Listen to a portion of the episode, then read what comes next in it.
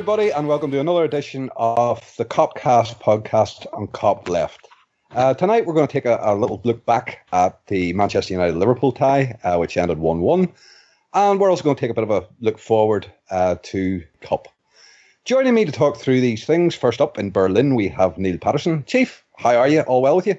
Yeah, dead on. Not doing too bad. Glad to be back on and looking forward to getting into this. Indeed. And second up in Belfast, John Henderson. Johnny, how's things with you? All good, my man? Yes, not bad at all, Dave. Like Neil there, glad to be on. No, it's, no, it's Chief because we've got two Neils. So ah, that's right. I, forgot. I have to refer to Chief tonight. So sorry, Chief. No, Can we not just call him Chief and we'll go with Chief and Dev then? We'll, well I've sort of botched that intro for you, uh, Neil. How are you? All well with you? Yeah, I'm, I'm much less uh, ethnic than Dev sounds.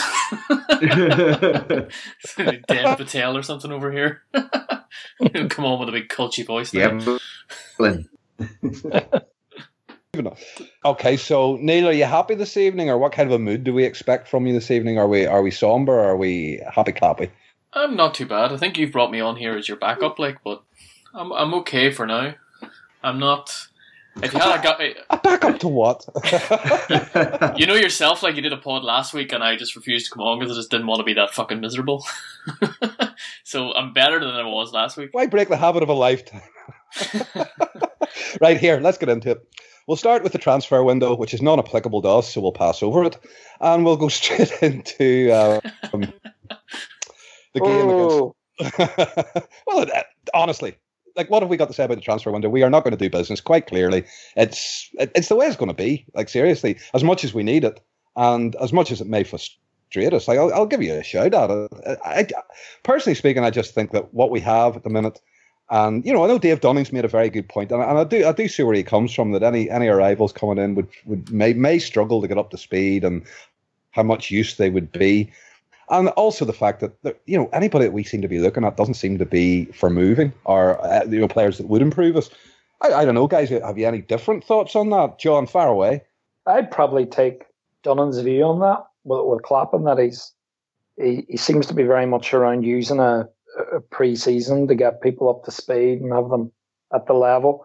I'm not saying I'm totally, you know, I'm I'm totally cool with that. Um, I, I get where Klopp's coming from he just doesn't seem to be. If if the player he wants isn't there, but and I know Neil's been on there and he's uh, about Dahoud. He's had that up on Twitter, and that's you know it, it is hard to escape the fact that there are some players out there that surely we could get that would improve our our, our team and our squad, um, and we could really do with them for the next three or four months. Jurgen seems to feel that he, he would rather wait till the summer, so I guess we're going to have to just wait and see how the next three or four months pan out before we know. But um, yeah, I, I, can see both sides of the argument. To be honest, Dave. Sorry for sitting on the fence a bit. Um, but, but, but surely Klopp knows best. well, I tend to. I, Not you know any kind of condescending way whatsoever. yeah, yeah. I, I, well, he, well, he sort of does, Dave. He, he sort, he sort of does. sort of, sort of doesn't, doesn't exactly he sort of does. So, um, listen, he's you know the the whole thing with with where we're at at the minute, and we'll talk about it later on anyway. But I think to be where we're at at this point is we're in a good position. There's not many times we've had this many points after this many games. Look at 17 games. John, that's the frustration that we are not looking like we want to invest to kick on. And I appreciate the targets may not be there, but we're we may not see this position again in a while. It's it's a big opportunity to kick on, and that's my frustration. Or conversely, maybe Klopp feels that this group of players have got us to that position. There's 17 games left, 10 of them at home, and he feels that with Matip, Coutinho coming back, we're going to have Mane back in a couple of weeks. It will be we're ready to push on. I don't know.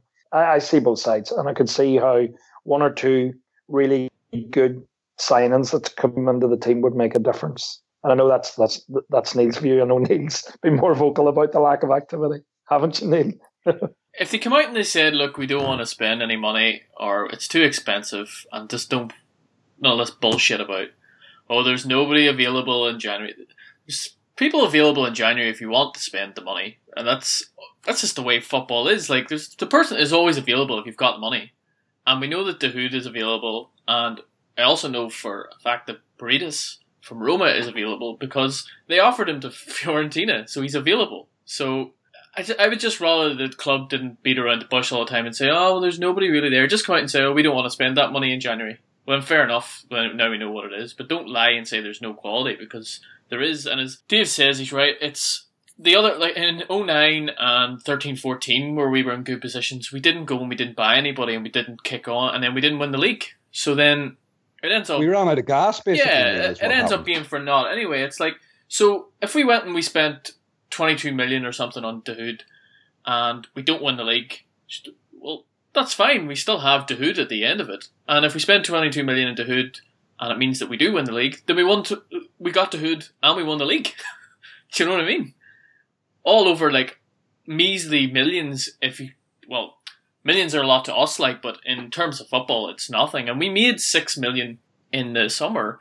It's not like the money's not there. The money is there, and another f- another five million coming in for Tiago Ilori, I think, as well. So you know, we're yeah. not, we're, we're we're we're pretty much in the black. It's just yeah, and people were saying, "Oh, our summer wonder window was great and all that," but does it really look that great when now, when it comes to this time of year, we're suffering? The, the performances have clearly declined, and it's because of the fact that people are out injured. Yes, I get that.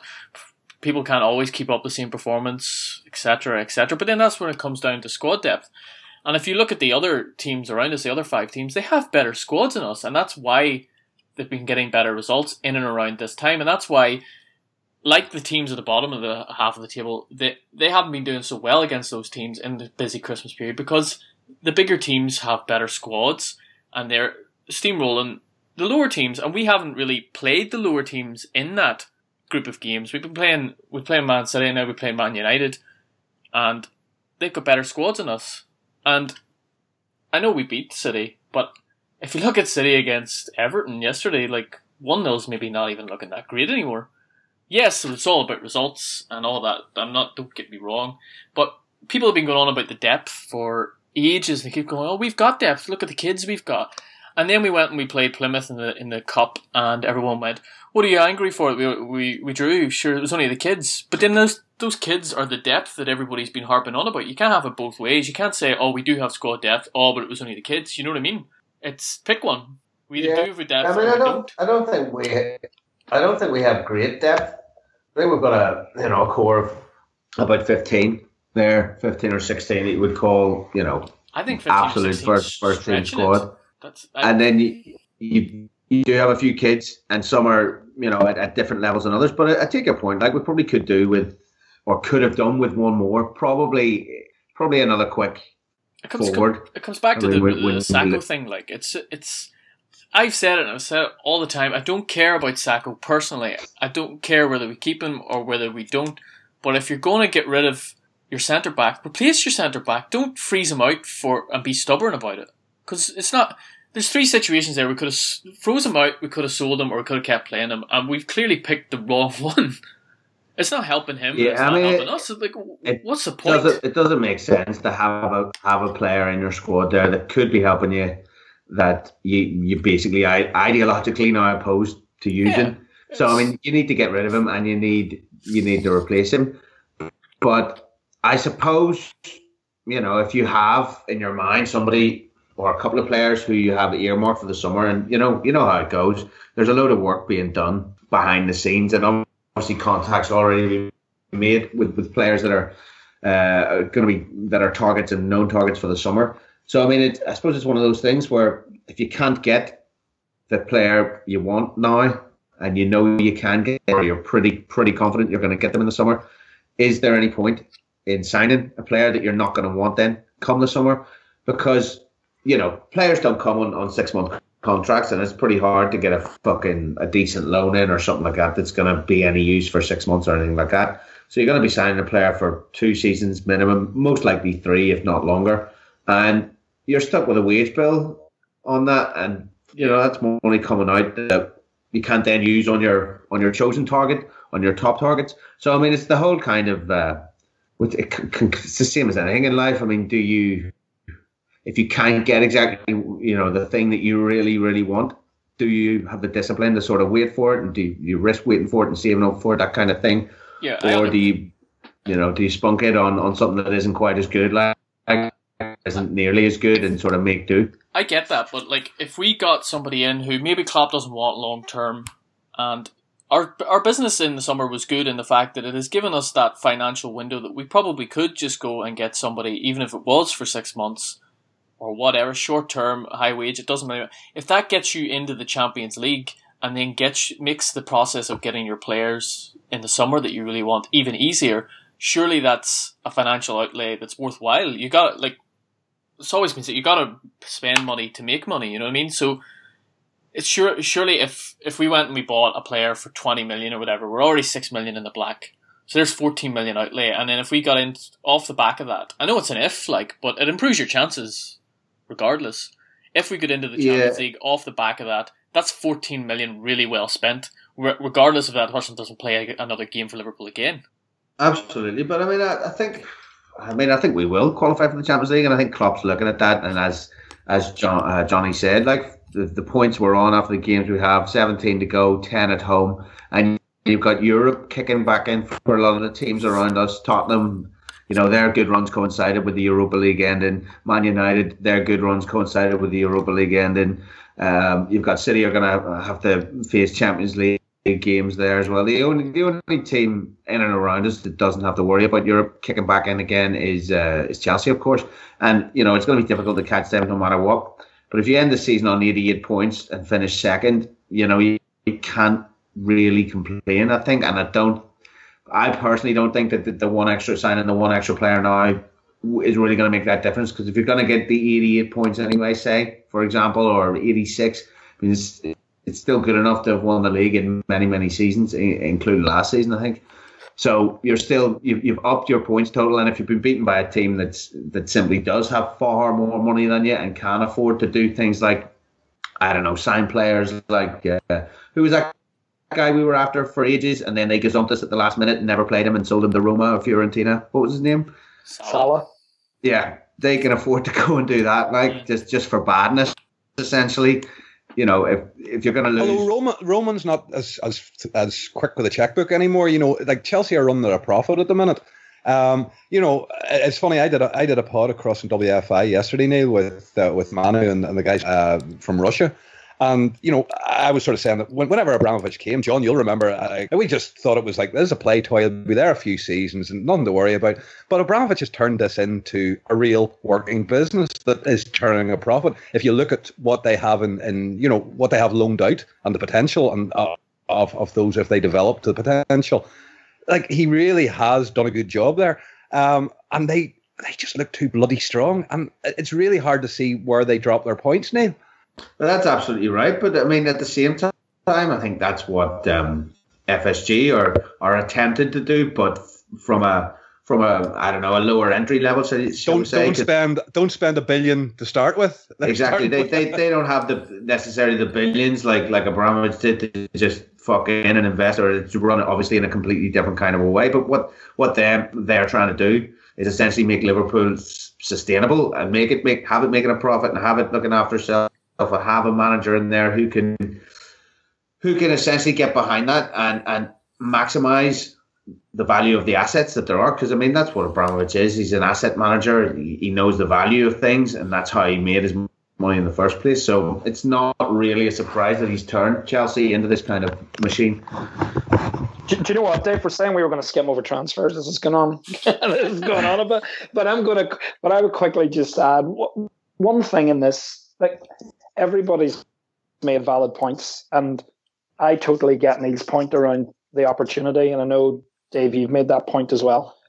But I think the interview with with Pep Lijnders was very, very telling as well when they talked about you know the academy and the first team bridging that gap. You know, having days of the week where those lads trained with the first team, and Klopp wanting to be very clear with them that there's a there's a pathway into the first team, and obviously we've seen it with with a wee lad, uh, Trent Alexander, at the, at the weekend. But we we might not totally agree with, with it, but I think as well there's there's a certain amount of he's he's looking at someone like Joe Gomez coming back. He looked he looked decent. It was only Plymouth, but he's he's looking at someone like him and thinking, I believe this guy's maybe going to be a centre back at this club for ten years? Am I going to buy someone and uh, and block his path into the team?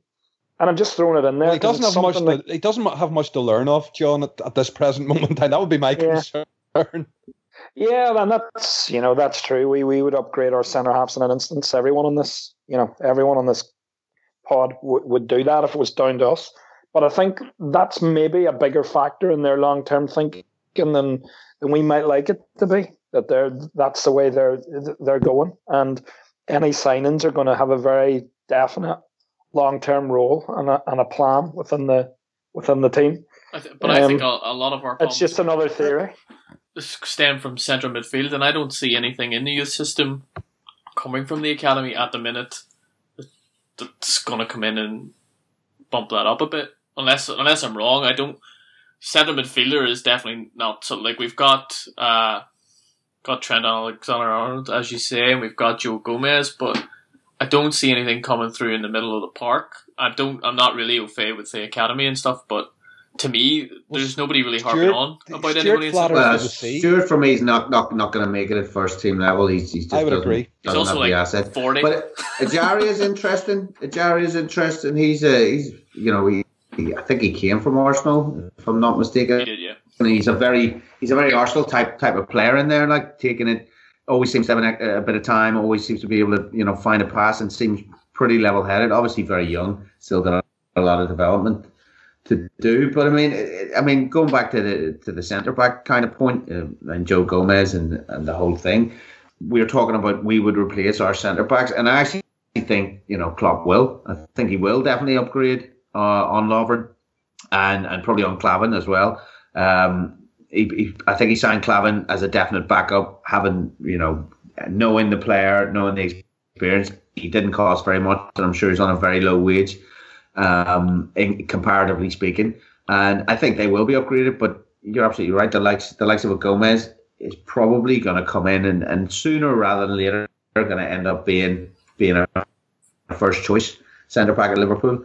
And you know, I think that again sort of ties in with the if he is gonna if and when he is gonna upgrade on the first team centre backs, he's gonna want to get the right centre back he's to want to get the one that you know that he really wants, or the ones that he wants, rather than perhaps what's not really on offer at the moment. I would just make one point as well on the centre midfield, and that's I I think as well we could do one more in there. I'd definitely do someone like Dahoud or Paredes, Goretzka. Them names have been thrown about, but I think in Klopp's view of things, Lallana has nailed down a position in that midfield. And then alongside Lallana, you've got two positions, and when everyone's fit, it was fine because you had Henderson, you had Can, and you had Wijnaldum, and it was basically, you know, you if you accept now that Lallana's fixture in the team uh, under Klopp, um, happily, it, yeah, you know, it was always two from them three. So it always it sort of looked early on in the season before the injuries bit like we did have options because no, Chief yeah. said there, you know, that we had these options in our team, that there's a core of 15. And I would say that's accurate because if you think when we had Firmino, when we had Mane and Coutinho, which is, I think that's our go to front three. I think that's Klopp's go to front three. Yeah. We we then as our backup on the bench, and this is why we were saying at that point, God, our bench looks really good because you had Sturridge on the bench, you had Origi on the bench, you had two goal scorers there on the bench, two game changers. You had Emre Can, uh, on the bench. So again, you were saying there's part. When he's yeah, yeah, and yeah, and and then you were looking at I suppose the, you know, you were looking then if you had Matip fit, you would you'd maybe like like Klavan or whatever. So the bench didn't look as weak, but obviously, and that's you know that's Nate's point where when the injuries bite a wee bit, and we have been through a bit of a a, a spell where we've just lost a few key players. It's it's obviously has exposed that that a bit, but I think it can you know you can see where where Klopp's thinking is. Um, but who knows? We'll, we'll probably get on to talk about it the next few months or, or what we think are going to happen after we talk about the game. Chief, just one for you before we move on from this. And you know, I know I know Dahoud is widely rumored to be um, Dortmund bound uh, come the summer. Do you not think now is the time to hit it before you know get ahead of Dortmund? You know, traditionally German clubs don't do a lot of business in the or in the in the January break to, to, to head off that interest from Dortmund because from what I'm led to believe as well from the Bundesliga guys that you know Dortmund's sort of scouting book is basically nearly enough a carbon copy of ours. So surely you know with with that sort of path a little bit more clear in January, should that not be the time that we go for him?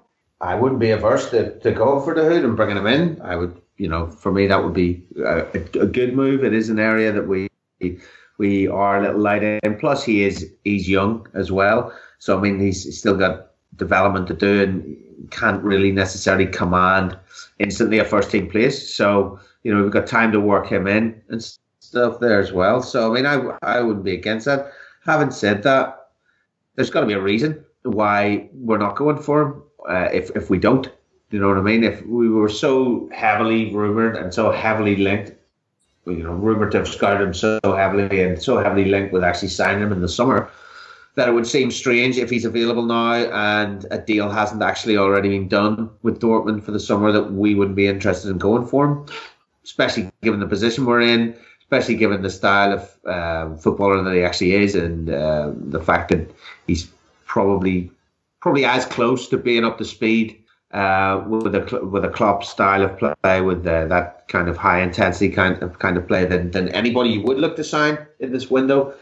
So yeah, I mean, I would I would go for him, but then at the same time, you know, I know you sort of said it very tongue in cheek earlier. Klopp knows best, but you've got to think that you know he knows he knows more than us, and he must have his reasons for for not going for him. The club must have their reasons for not going for him if they're not going to do it. Uh, having said that, you never know if that's the right decision or the wrong decision.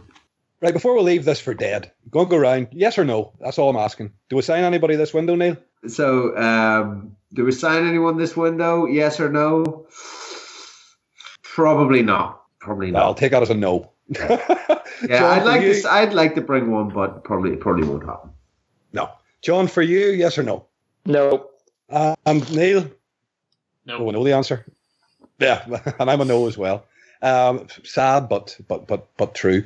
Listen, we will move on into the United game, and uh, uh, I don't know, guys, what your thoughts on this game was. It, it was funny for me. It just didn't feel like a typical game against Manchester. Even even the build up into it, all I could focus on was we need three points. We need three points. It wasn't even that it was United. It was just the three points were the most important thing in the in the build up to this.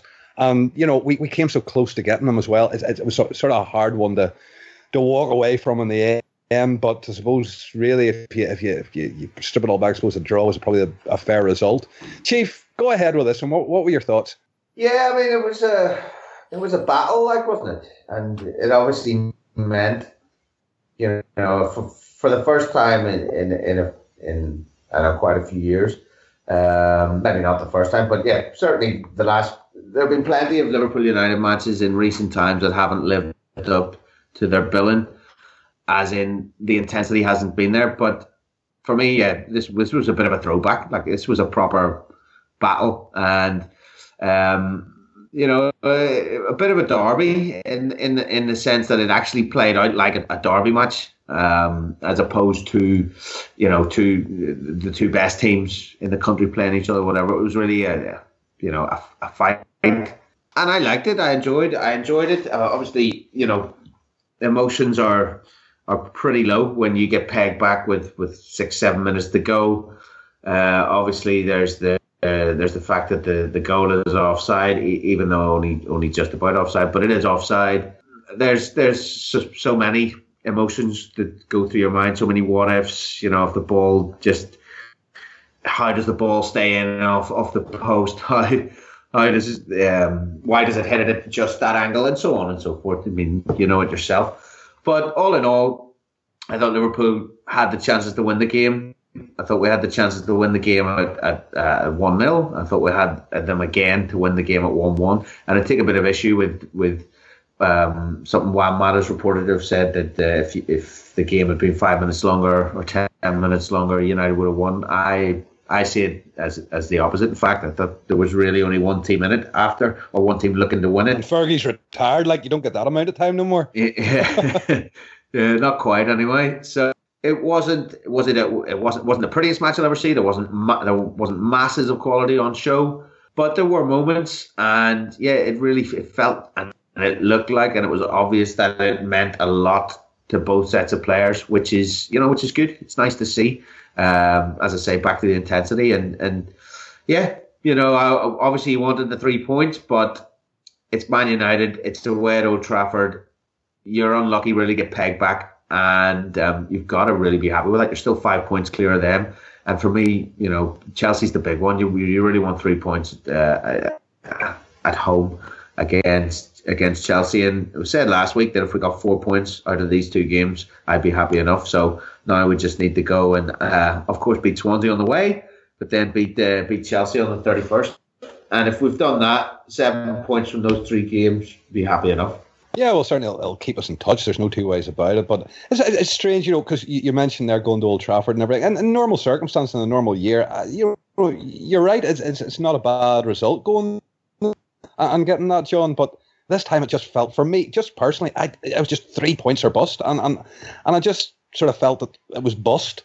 I think, given how well Chelsea are playing, it did feel like it was one we we needed to win. I think what it does do is it just puts extra puts extra onus on the on the home game with Chelsea. But um, yeah, I think we're all honest enough. We we know that the the home game against Chelsea was a must win anyway. But the you know there's a big difference. I suppose Chelsea will look at it and go, there's a big difference in them coming away from Anfield if they do lose the game with a four point um, cushion or a two point lead, which is obviously you know uh, just what just one result. So I think that was the goal, wasn't it? Just to get within, keep it within five, and get them back at uh, at Anfield. Um, so it did. I mean, it was the manner of it as well because United were, you know, Pogba, Mkhitaryan had a couple of big chances in the in the in the first half, but the the longer it was going on, and I think this is where it was more frustrating was. It, it really was starting to feel like they weren't going to score. You know, I thought United were very poor. Um, you know, there was a lot of huff and puff from them, uh, um, and they were, you know, the crowd were trying to get behind them. But really, you know, if you take aside the first half and the set piece, which was a great save by Mignolet, the one that Ibrahimovic hit, and the the Mkhitaryan one, there wasn't really, a, you know, I, I just don't really recall any other really big saves that he had to make, and it was just seeming more and more comfortable. I think the biggest frustration for me, Dave, was that we weren't we just weren't quite as, as sharp and fluent as we could have been. I think earlier in There's the season. There's a personnel thing, John. You know, we are missing some key players. You know, yeah, Daniel came off the bench, but wasn't fit to start. Had he had he been fit to start, I think you might have been looking at. Uh, he did make a difference. A massive difference. Absolutely. There were just small things like, but there was a couple of times Firmino did brilliant and won balls in key areas, and we were sort of going at them three on two and two on one, and earlier in the season, we we were putting those away. We were just being that bit more clinical. And you know, if you look at the chances we had on the break, the one where it was almost Coutinho's first touch, where he did a lovely wee sort of reverse pass to Firmino, and I think Firmino was trying to almost do the the Thierry Henry and put it in the far corner, and he just didn't. He didn't put it in the corner. He gave De Gea the, the, the save, and Wijnaldum as well had a couple. I just think there was United were below par and if we had been a bit more clinical, we would have got the second goal. And I think we could all agree if we had got the second, that would have been it, would have been done and, and, and dusted. So every time you go, every, I think every season that starts, Dave, if someone offers you a point at Old Trafford, given our record there, you would take it. But it did feel like a bit of um, an opportunity loss. And just the manner of the goal was annoying as well. I mean, it's a great header by Ibrahimovic. I don't know how he does it, but it was offside.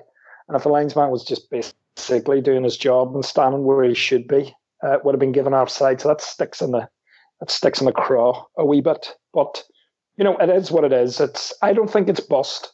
Um, I, am not. I know, in you're a wee bit different than that, and I'm an optimist than you probably, Dave. But I look at it now and think we've got to beat Swansea. We bare minimum keep the gap at at that seven points, and then we have to beat them at home. And then if we beat them at home and we, and we can get it down to four points, given they have to play they have to play Arsenal. They still have to go to Old Trafford and stuff like that. That that, that it's, it's, there's still a chance of it there um, for me. But it was two points dropped. No, indeed, and you know, yeah, I am sort of probably more pessimistic than you. So much so I wear a, a tinfoil hat and live in a tinfoil house when it comes to Liverpool. uh, but uh, Neil Devlin, you know, there was a lot made about uh, you know the, the hoofball basically, uh, a lot of a lot of long balls in the game, which I think a lot of people weren't expecting. Um, you know, the Sky commentary or the Sky um, studio were basically saying that Mourinho did what he needed to do to win. He's not afraid to mix it up, and he's not afraid to play that that sort of hoofball brand of football to get what he wants.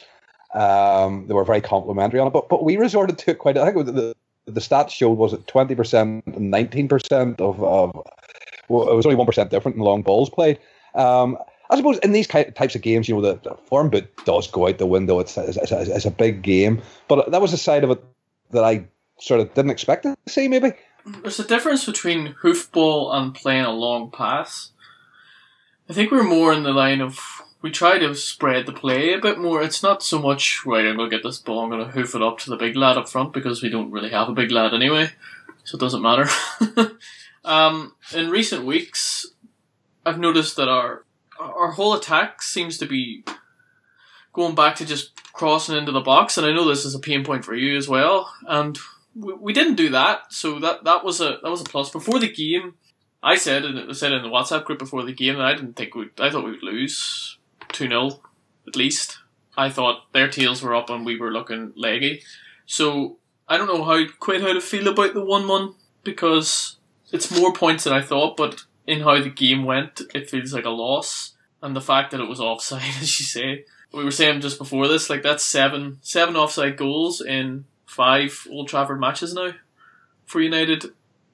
Is anybody going to ever look at that? It seems a bit crazy to me and they're they're the team that are always yapping about decisions going against them and stuff like yeah, that. You'd almost think there might be a bit of corruption going on. Like, I mean, fool me once, fool me twice, fool me seven football, Cor- corruption in like, football. I mean, Chief, seriously. I know we thought that all, all, the whole uh, it was just, just Johnny Foreigner that gets up to that. People like, are I mean, all reformed characters now. No problem yeah, here. Nothing to never say. any, never any corruption in, in Britain. But I mean, seven goals, absolutely. I mean, it's not seven offside goals. That's crazy. They'd, they'd be in the bottom half of the table if they hadn't scored them. That, that's how crazy it is.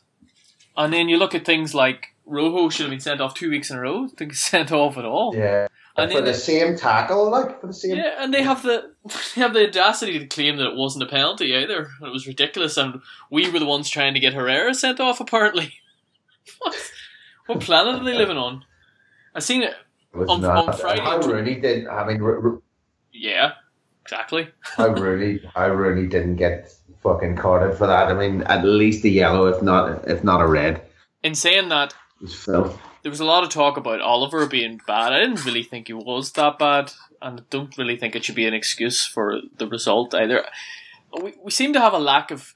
It seemed to be going as the perfect, and ironically so, as the perfect Mourinho performance from us. We got our penalty, we got our chance, and then we just shut up shop. But we kind of forgot to then attack and break like we're supposed to do, and we just invited pressure and invited pressure. And in around 60, 70 minutes, it was was looking cagey for a wee while, and I think we, we seem to have lost some of our attacking verve in the last in the last while. And I was saying this to you guys, it's the performances have been dropping, and now even our league position is dropping, and that's worrying me. I'm just worried. I hope it's a blip. I just I hope it's a blip, and it's not that we we are spent already. And that kind of comes back to the whole transfer squad depth thing again. I don't want to bring that all up, but I just hope that we can find a way to get that attacking threat back because I can't remember us being overly attacking or great going forward since about the Watford game, and that's a real worry for me. Yeah, yeah. Um, I mean, I think it's, a, I think it's a. At Manet, I think it's going to make a big difference coming back. Coutinho's going to make a big difference coming back. But I hear Will what he ever saying. come back, Chief? What, what, what's the deal there? Uh, you Well, know, I, I was how reading long- today. I was reading today that uh, he, they're just going to play him. That Liverpool are just going to risk playing him.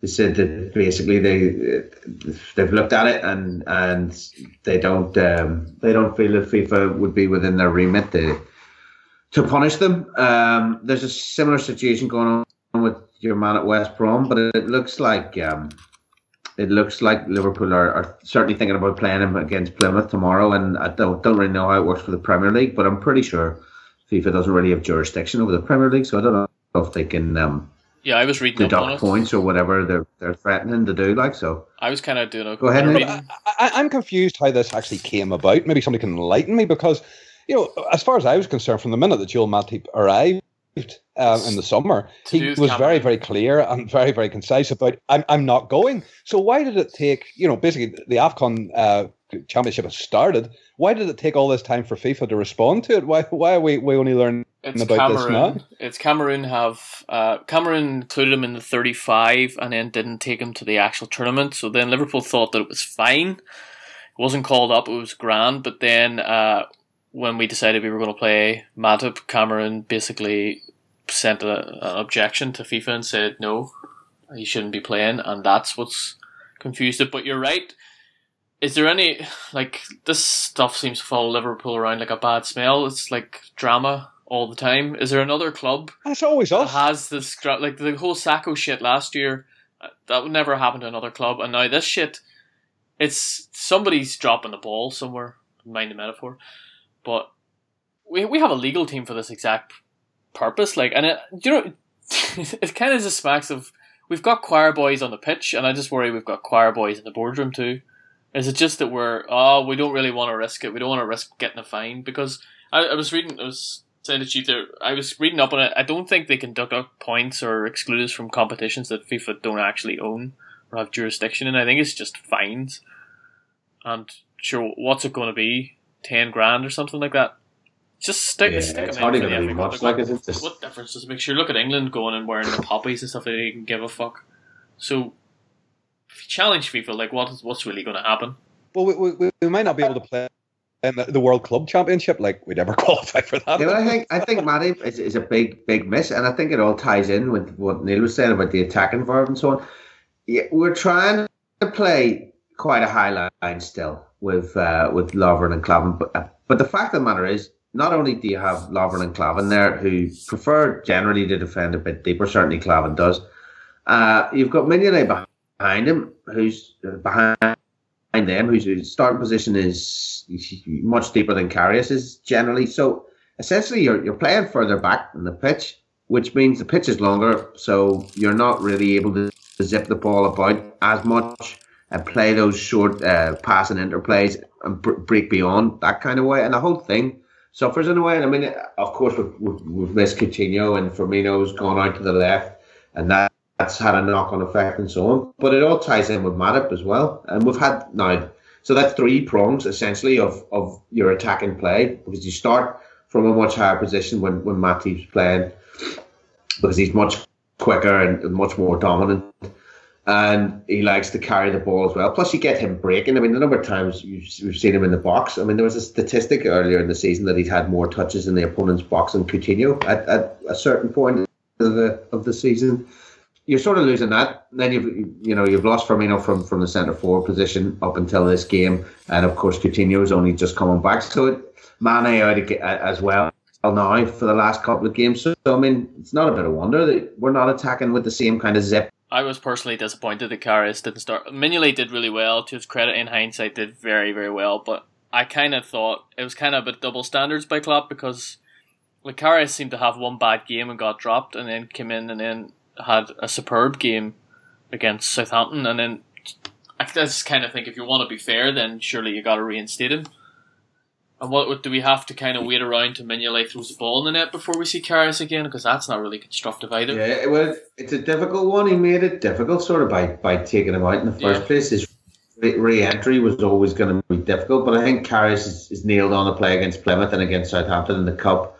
And then I don't know. It'll be up to Klopp how he decides to reintegrate him. I, I don't think he's going to. He'll wait for a clanger. Uh, I don't really know whether he, he'll just decide to leave him as the the cup goalkeeper this year, and then sort of really, you know, just say right, you're you're my number one from the summer, or, or how it's going to work. It's quite difficult now. Credit to Mignolet, Well, though listen- he's stepped up his game.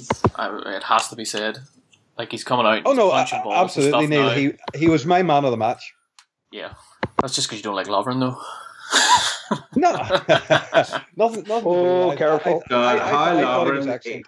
gets gets tip for for man of the match. As John said before the the um the pod, like obviously people just don't watch Lovren when he doesn't have the ball or when he's not on the ball because Jesus Christ, God knows where he's going. Um, but yeah, I thought Mignolet was brilliant. There were a couple of great saves. The, the one from Ibrahimovic and then the the one on one as well. He saves with his left hand. That's that's fucking brilliant as well. And he, he really did play well. No, absolutely. He did. And you know, I, I was very much in the put Karius in and keep him there, but I, I really think Mignolet had a great game. John, just to close out on this one, um, when Wijnaldum missed a couple of really good chances and Firmino sort of blazed one as well, there was opportunities, good opportunities there for us. Um, Wijnaldum was very wasteful. Yeah, he, he, didn't do well in that final third. Wijnaldum's a real he's a divisive sort of one, isn't he? At the minute, there's there's people that'll say, "I just don't see what he's freaking doing," and then there's others that are saying, "No, look what he does." And I actually think he, he had a decent game, and that he kept the. What I like about Wijnaldum is he's he's a very intelligent footballer. He, keeps the ball well. He keeps the ball moving. There's no doubt he's not as prominent he's not as prominent. He doesn't seem to be on, on the ball as much as when, when Henderson plays because he's running about everywhere. And Lallana's obviously, um, you know, uh, scoring scoring lots of goals and stuff. Um, um, but he's but he was a bit he was a bit wasteful. Um, and and that was that was something actually on the. I think in terms of the, the game itself, a couple of the sort of narratives, and, and you have mentioned them, pissed me off a wee bit after the game because there was a narrative around Mata saying about, you know, if the game had gone on longer and there was this sort of feeling like, you know, United were really dominant and they weren't. Um, people were trying to compare the way the game, the way we set up to the game at Anfield uh, when United, the way United set up. And that was an that's just absolute joke. Um, that night, I think United had, it was something like it was something ridiculous, like five or six touches in our box the whole game. Um, and again, at the weekend, we had more touches um, in their penalty area than they had in ours. So this whole notion that it was some kind of siege is just horse shit. Um, and we had more shots, uh, we had more efforts on goal, we had more efforts on target. I think there were signs that we're starting to get a bit of the fluidity back. Um, Wijnaldum wasted a couple. We, we, had, we had a couple of chances, but I think you know, and Chiefs touched on it there. That fluidity, it was no coincidence that they basically from the 20 seconds that Coutinho uh, came onto the pitch, we immediately looked a real threat. Uh, and we immediately looked like we could cut them open. And we had chances right at the death with, you know, you just like a bit more conviction. But yeah, he, he was a bit wasteful, Dave. Um, but I think that applies to a few of them. Uh, and by the way, I think the Coutinho for Origi swap was a real clever one. I was watching it on TV, and Gary Neville was making some point around, "Oh, I don't see why he's taking Origi off. He's a runner. They need a runner." And I was, it was kind of obvious there why Neville wasn't giving the ball away. Yeah, uh, it was it was very obvious to me that that's maybe a problem. Gary Neville couldn't see that. What was he doing managing a team at a big club in Spain? It was freaking totally obvious that getting continuing the pitch just settled everything down and all of a sudden we kept the ball and we made chances. But yeah, when when Wijnaldum he was a wee bit wasteful, he still hasn't scored away from home, which is a bit of a concern, and it's something he needs to do sooner rather than later. Because you know these things are like the longer they go on. Yeah, yeah. it's true. But do, do, you think he felt the pressure a bit? I mean, obviously, yeah, uh, his first, his first, you know, my, uh, Liverpool Man United game.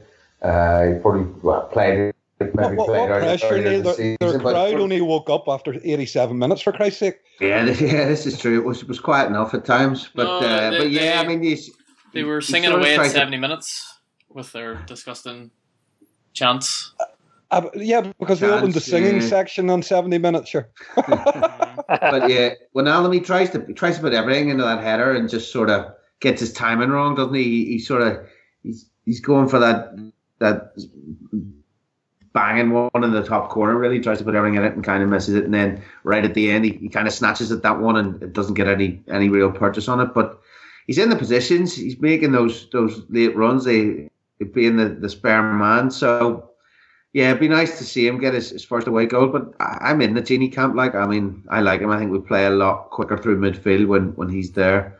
Um, obviously, there's a there's a perfect blend there. You know, if, if you can get it just right. But yeah, I, I have to say, I appreciate his uh, his uh, contribution. Right, we'll move on to, to, to, to, to the cups here. And I'm curious to get your opinions on, on what we expect tomorrow. I take it uh, we, are expecting to see the kids again. I would like to see the kids get a run. Um, you know, obviously, with these games are starting to pile up with Chelsea at the end of the month. We, we, a must win against uh, Swansea as well the weekend. Um, sandwich in between that, then with the second leg, again, a must win game. Um, surely it's the kids this time, uh, John. Yeah, I think it'll be largely the kids, but I would the FA Cup. You know, will want to progress in it, and it's a tricky one now because it'll be, you know, you don't want a team of kids going a goal down away in a small, tight ground like that where they're going to be well up for it. It's going to be, it's going to be loud. Yeah, yeah, it will be, and there'll be a lot of um, there'll be a lot of long balls from Plymouth as well. They'll be taking a leaf out of United's book, I'm sure, um, and they'll and they'll be playing direct. Um, I think an opportunity. You know, you want to see. You know, you have no concerns with somebody like like Trent at right back. You'd want to see Gomez again, uh, but I think you know the smart thing to do will be to, and he, he sort of done it in the first game, is he put that bit of experience through the team.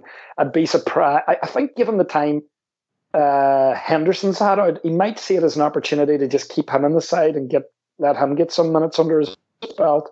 Or yeah. Can, he might he might leave Can in there. Can played in the first game, but I think where it was clear, and I know when we were speaking about it and, and we're tweeting about it, you know, the the kids didn't have enough. You know, you've got they were just maybe a wee bit lightweight, and Ojo was on my back. So if it was me, I would actually go with um, Sturridge and Origi.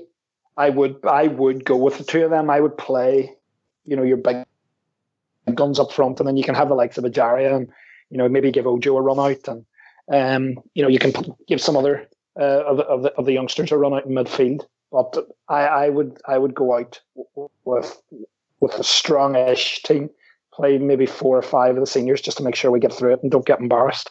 Yeah, I mean, I I can see, I can definitely see Sturridge starting. I think he's nailed on to start, and I think, I think Can might get a rest because he's basically played the last five in a row. I think, um, yeah. and you, you've got um, you've got Hendo there as you mentioned, who's had some time out. Lallana had some time out as well. I wouldn't be surprised if, if both of them played. Uh, Sturridge will play, and uh, obviously Karius will, will come in, so um, a bit of experience there. Um, I think, yeah, I think you're absolutely right, John. I think we'll go uh, that sprinkling of experience, but enough to try and, and win it and to try and get the, the early goal and, and, and maybe put it to bed because, as you rightly say, the last thing you want to do is go goal down and then try to have to bring on the big guns and, and try and pull it back around. It's always much more difficult in, in that situation. And I, although it is by nature of, of when it's begun, the FA Cup, you know, when it starts, um, it's it's probably become the least important trophy, I would say, in in, in our um, sights that this season. What with us being in the semi final of the League Cup and obviously desperate to win the league and put a real challenge in there, I'd say the FA Cup is by yeah by virtue of, of the time frame and so on the the least important. So, but at the same time, could it even be class Neil as a headache we could do well without at the minute? Well, this particular game is and and probably the first game was. But I mean, if you look kind of further down the line, if if you say the League Cup is wrapped up by February and uh, or mid February, something like that, and you've got then only league games and the FA Cup until the end of the season. And what have you got? Maybe from February onwards, you've got maybe three rounds, four rounds of the FA Cup left. So at that stage, it's not. At that stage, you'd fucking you'd love to be in it, and you'd want to be in it, even if you have already won the League Cup. You you know, bearing in mind, of course, that we may not even make the final, so I don't want to tempt fate. But um, but yeah, at this point, it, it is a headache you could do without. But as I say later on, you, you probably want it, so he'll want to win. Uh, no matter what, the narrative around Liverpool hasn't been particularly positive the last little while. You know, we haven't we haven't won a game in the last four. Um, even though we had a, a, pretty good performance against United the other day, if we get dumped out of the FA Cup away at Plymouth, you know that's a no, that's no win in five, and, and out of the FA Cup to minnows and so on and so forth. And Klopp's big on momentum and rhythm and all of that, and he's not going to want that. that. He's not going to want that spanner in the works. So yeah, I think Johnny's right. We'll go semi strong, I suppose, uh, but plenty of the kids will will still get their game, and hopefully we'll just go there and, and win. Other Neil for you, um, you know, obviously we saw um, young Trent Alexander Arnold um, come in for his first full game, for his first full debut at Old Trafford, and I thought, you know, I know it's harking back to this, but I've left it for here because we we're going to talk about the kids. I thought he did rather well for for a debutant, and uh, surely experiences like that, whenever he's thrown a game like Plymouth here, can only be a good thing for him. Yeah, exactly. Because it's going to be bouncing tomorrow in that Plymouth ground, so it's going to be hostile, and it doesn't get much more hostile than Old Trafford. So it's a good litmus test, I suppose. Just, just one thing about his debut. I thought he was, I thought he was great. Uh, I thought he did very well in circumstances and all that, but there's people on Twitter talking about him being world class and stuff like this. For me, Martial. Twitter. T- yeah, Twitter. Don't worry. I know, but Mar- I think Martial had the better of him purely because Martial's more experienced and he's just Martial's verging on a world class player. Like he's great. I he he kind of had him on toast until Josie took off. Yeah. I, th- I think well, first first sort of 10, 15 minutes anyway. I think Martial sort of roasted him because because yeah. of the sort of formation switch uh, the fullbacks didn't really have that much protection in front of them, and yeah, he, he got roasted in the sort of first fifteen minutes or couple, so. But couple of times he grew into the game, but yeah, I'll, yeah, it, but it was but a promising debut, definitely. But yeah, by no means. But this is what we do to players, and I hope we don't do it to him. It's we go over the top at the start, and we think he's the next whatever, and then it's too we much pressure for we the want them to be Neil. We yeah. want them to be we we just can can we just say yeah, great debut and just motor on, go ahead with it. Don't don't say anything that can be then thrown back at you later on.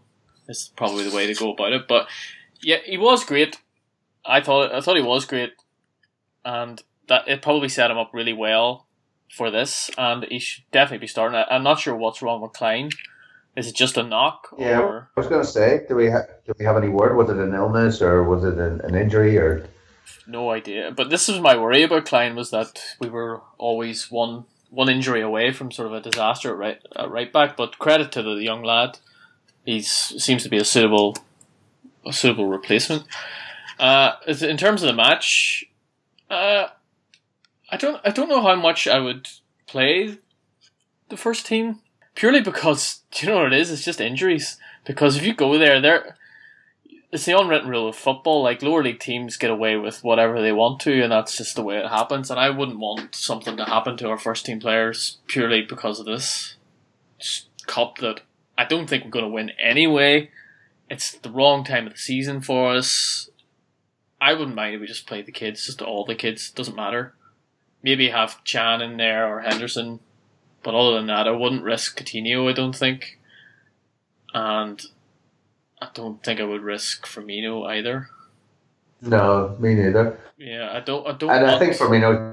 You, you, you wouldn't be keen on seeing Coutinho even for a, for a half hour at the end if uh, you know if things are going well. It's just getting them the you yeah. getting them the minutes. You know what I mean, and then start them for uh, the game uh, against Swansea because I think that that's going to be the big you know getting him back and integrated a, a full game maybe under his belt or a good 75 minutes under his belt against Swansea. I just, I just don't want him to so get injured. And he usually gets up to speed pretty quickly. But just when you mention Swansea, and I don't know how you guys will feel about it, but with Mane being gone, surely Ojo should be somebody that we're looking at to sort of come in and fill that void. I don't mean starting or anything, but if you want to go down that route, the, the system that we had in terms of pace and everything we had at the start of the season, Ojo would fit that perfectly. And if Ojo, if yeah. we believe in Ojo the way that everyone's talking about Ojo, no better time.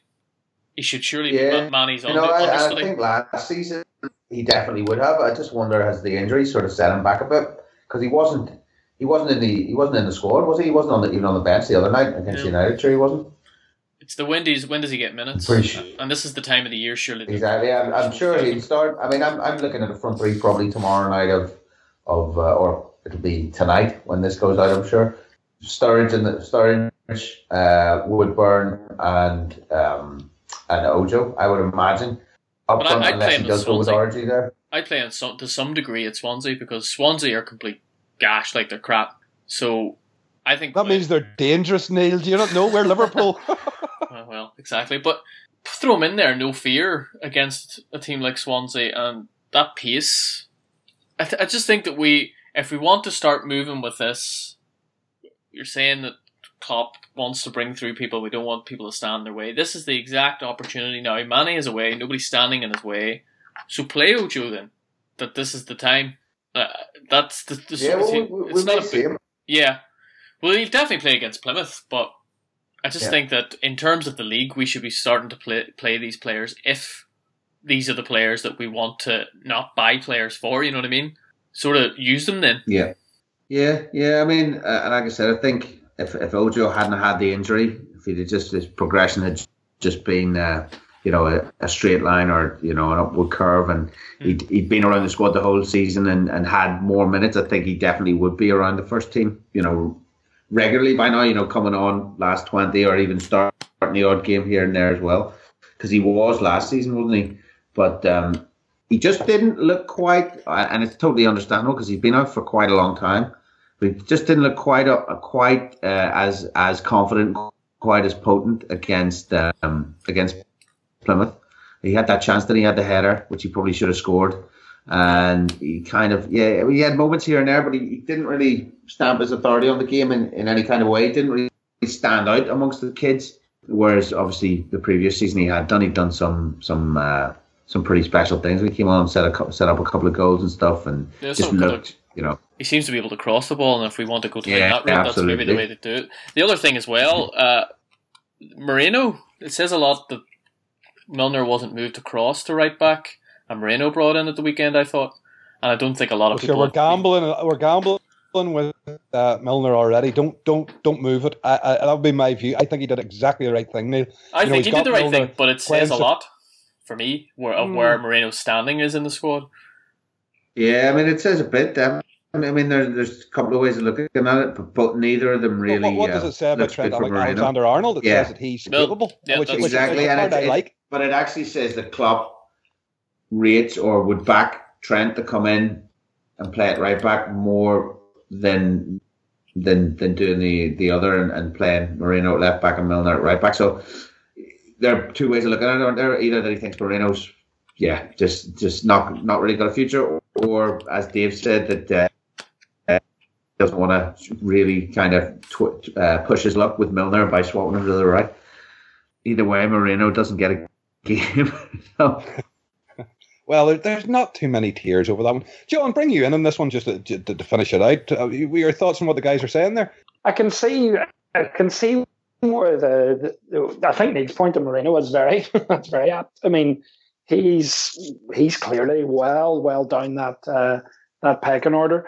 Um, as in the, you know, the, the, the guys getting getting minutes or whatever.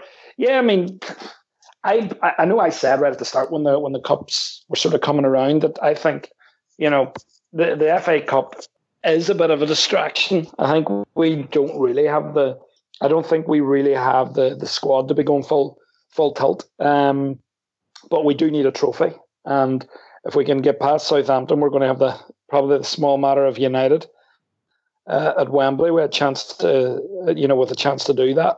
Um, but I think all all things considered, I think it's the, the, the momentum piece, and I think that's where Chiefs right. You know, let's just get the get get the players on and and, and, and get through this this tie. But for me, it's all about Swansea. It's all about Chelsea. And it's all about those next sort of Arsenal, Leicester, Spurs, those those, those home games that are coming up.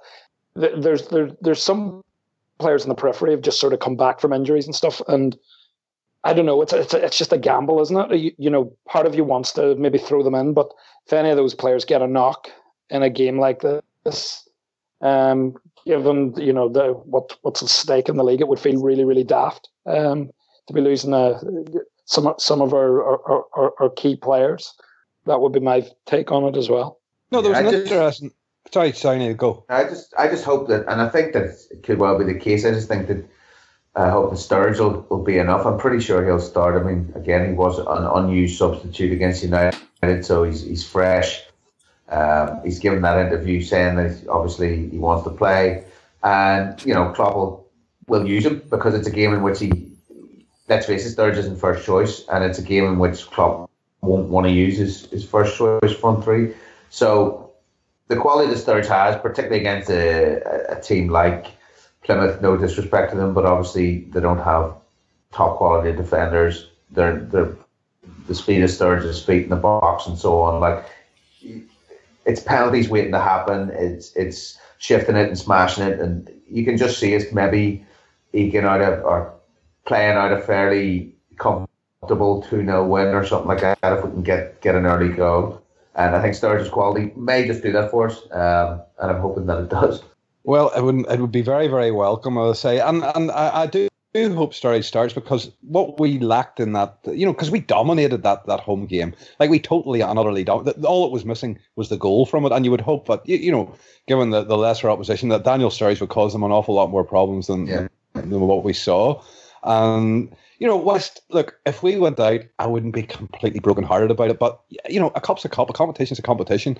And it's one of those ones, it's a catch 22. I don't really care about it, but as you rightly said, in a couple of months' time, I may care immensely about it. But it's just the way I, am so fixated on this league. I'm so fixated on you know the opportunity that, that, that appears to be there for us, and just that we just seem to conspire against ourselves. But listen, that, that it's just another story. We'll we'll leave it there for now because we're just about up at time. Before we go, lads, just run round the table with our plugs and mentions. Uh, Chief, yourself, just for the crack, have you written anything? Are you likely to write anything, or just you just going to tell us you are? I haven't written anything. I may write something, but you never know. I'm not going to promise anything. Uh, and at the moment, um, I'm on no other pods. Um, so yeah, you can catch me on Twitter at Neil1980 if you want. Um, I'll hopefully be back in the game with uh, with another pod or two soon enough. Uh, as soon as I can shake this cold. That's cool. Um, I, I kind of miss Dave Dunning here. He's been on so many recently, and he normally gives us a, a really weird plug, so we're going to miss that tonight. John, yourself, what, what would you like to plug? Where will find you, etc., etc., etc. Well, Dave, I will just continue to plug the, the World Football Index pods that you guys put out because there's there's loads of great uh, content on there, especially if you want to broaden your horizon sort of knowledge of uh, the bigger world of football. And I have to say as well, give give Umara's match report a wee uh, review as well. Give that a wee read. It's on on Twitter. She's been doing a few of them uh, recently. And I, as always, I'm on Twitter on at Tubinlad. Um, if anyone wants to come on and just, there's a lot of Trump and Brexit stuff on there now, so very conscious that I'm going to have to dial that down a bit and get back to football. But that's all from me well, you just leave that stuff alone. That stuff works out by itself, John. You can't influence it. That's the terrible part. But it's been like Liverpool, you can't fucking influence it. But I, I agree totally. Uh, Holmes is doing those match reports out in Copyleft. They're very, very good. Great reads. Get check them out if you haven't. And Mr. Devlin, yourself, anything you want to plug, where can we find you? Or, well, you'll you'll not plug yourself. You'll advise people not to follow yeah. you. So far away. No, if you want any economic advice, I, am the economic branch of uh, Johnny's Brexit nego- negotiations. I'll, tell I'll tell you all about how uh, currency affects the value of things, and you can come on and you can like a house. yes, like a house, and you can come on and tell me that uh, unless you're on a who would have thunk it holiday in Marbella, it doesn't matter. So if we all go to Blackpool, Brexit won't matter, lads, because outside of Britain, it doesn't matter. Things are fine. if we just stay in our wee bubble, we'll all be. What do you mean outside of Britain? There is no outside of Britain. That's uh, the, actually, you, you, don't even exist. You're out in the ether over there somewhere. The bubble. The bubble. so if, if we all go to Skegness or whatever, our pound will just go as far as we want it to go, and it doesn't doesn't affect any of the value of any of the items because all of the items that we buy internally are of course from Britain. Of course. So I'll be your I'll be your economic guide on, on Twitter. If you want any of that, you can come and you can follow me at uh, Burpleman, and you can come on. You can discuss whether Klopp's the Messiah as well. That's that's a good good topic to have as well, because apparently you can't say that on Twitter that Klopp is not the Messiah and Klopp doesn't know everything. Is that right, Dave? But he but he knows best. That's that's all you need to know. Uh, Neil is Klopp knows best. But he's on that not the Messiah. He's a very he's naughty a very, boy. Ah, good old Monty. Oh, well, I think that, I think at that point we'll leave it before it gets way out of hand because we could go on here for an hour, two or three hours. Listen, guys, for myself, John's already done it. World Football Index. If you haven't already checked us out, try us out. We have Bundesliga. We We've uh, Russian leagues. We've 11 pieces of me. With Tactics Pod coming with South America there. Every, everything you could possibly need. Uh, there'll be something there to interest you. If you haven't checked us out, do.